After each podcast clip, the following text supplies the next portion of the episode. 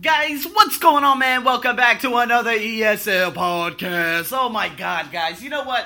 I was contemplating even doing this, but it's just so confusing. So, ah, here we go. Okay, some grammar today. I'm gonna top this bad boy off. We're gonna top this off within the next probably seven to eight days, if I'm not mistaken. And then after that, we're gonna be getting right into the intermediate of everything. And I'm, I'm sorry, the upper intermediate. So today I'm going to talk about passive. I've already talked about passive before.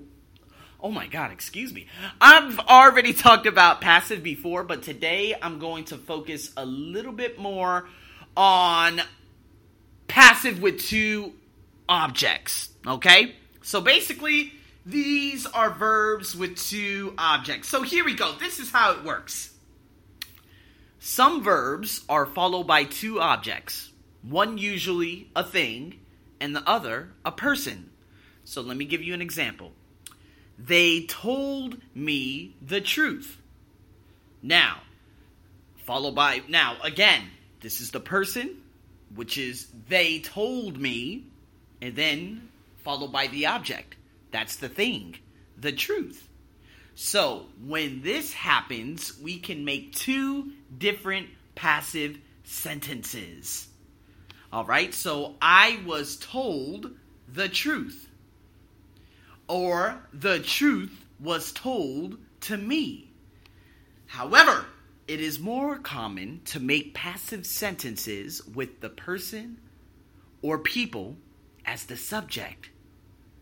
All right, the person or people as the subject. So I was told the truth. Thing, the thing is the truth. And let's just say the person or people are, uh, you know, I was told. That acts as the person or the people. So that's basically a passive sentence with two objects, okay? Now, I'm going to give you a list of common verbs which are followed by two objects. Okay, so that would be bring, buy, give, lend, offer, owe, as in O W E, pay, promise, refuse, send, show, teach, and tell. So, what we're going to do here, I got two, well, I, as a matter of fact, I have about four sentences, but I broke one down for you. Okay?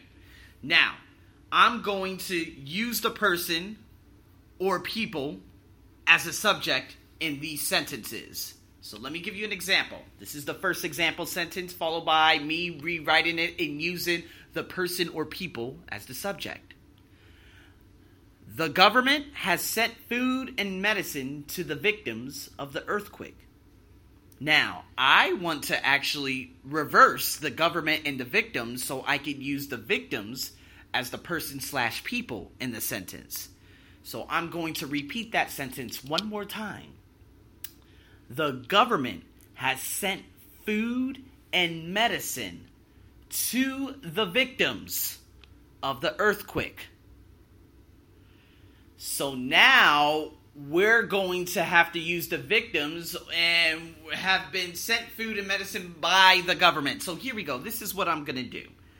I'm going to reverse the government and victims, and I'm going to change the sentences. So, in the first sentence, the government has sent food.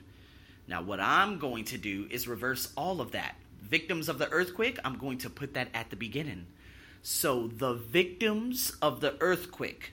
Now, what we have to do, victims obviously they act as uh, have, right? They have, right? But government is has it acts as the it. Now, the victims of the earthquake have been sent food. All right? Now, in the first sentence, the government has sent food to the victims of the earthquake and medicine. Now, getting back to the new sentence, the victims of the earthquake have been sent food and medicine. Now we can use the government as the thing by the government. So let me repeat this one more time for you. The victims, which is the person or people, obviously the people of this sentence, of the earthquake have been sent food Now, the reason why we have to use been is because obviously the government, right? They've been sent food and medicine by who? By the government. So, this is how you're going to rewrite some of these sentences. So, let me re clarify this once more. Some verbs are followed by two objects. They told me the truth. Okay? Now, what we're going to do in most sentences, it's more common to make passive sentences with the person or people at the beginning. I've given you the list of verbs which you can find on my blog at thearseniobuckshow.com. And what we're going to do, we're not going to focus primarily on it, the thing, which is the government in the sentence I just did. We focus on the people, which are the victims. So we reverse it. So instead of saying the government has sent food, we say the victims of the earthquake have been sent food and medicine by the government. Why we're focusing and we it's more common to put the person or people in this case at the beginning of the sentence. So, guys, I hope that makes sense. This is basically a passive sentence. I've given you a couple of examples. You'll be able to see the blog on my website as always. But there are three other sentences, and I would love for some of you to correct these sentences. Now, number two, I'll recite these out loud. They paid the president of the company $40,000 for two survival capsules. Okay? So, obviously, the president was paid. You see what I mean? You see where I'm going with this, right? So, what I want you guys to do is to write this in the passive form. Number three, they're offering the survivors a financial aid. Sorry, I completely messed that up. Again, they are offering the survivors financial aid. All right? Now, you can use what? If you want to put the people or the person at the beginning, which are the survivors, yes, the survivors were offered financial aid. All right? So again, we have to write this in the passive. So this is what makes it so exciting. Number four, the last one. My teacher has given me information about surviving earthquakes. So now you're going to write it as you being the subject of the sentence instead of your teacher. Okay? So, I've been given information by my teacher about surviving earthquakes.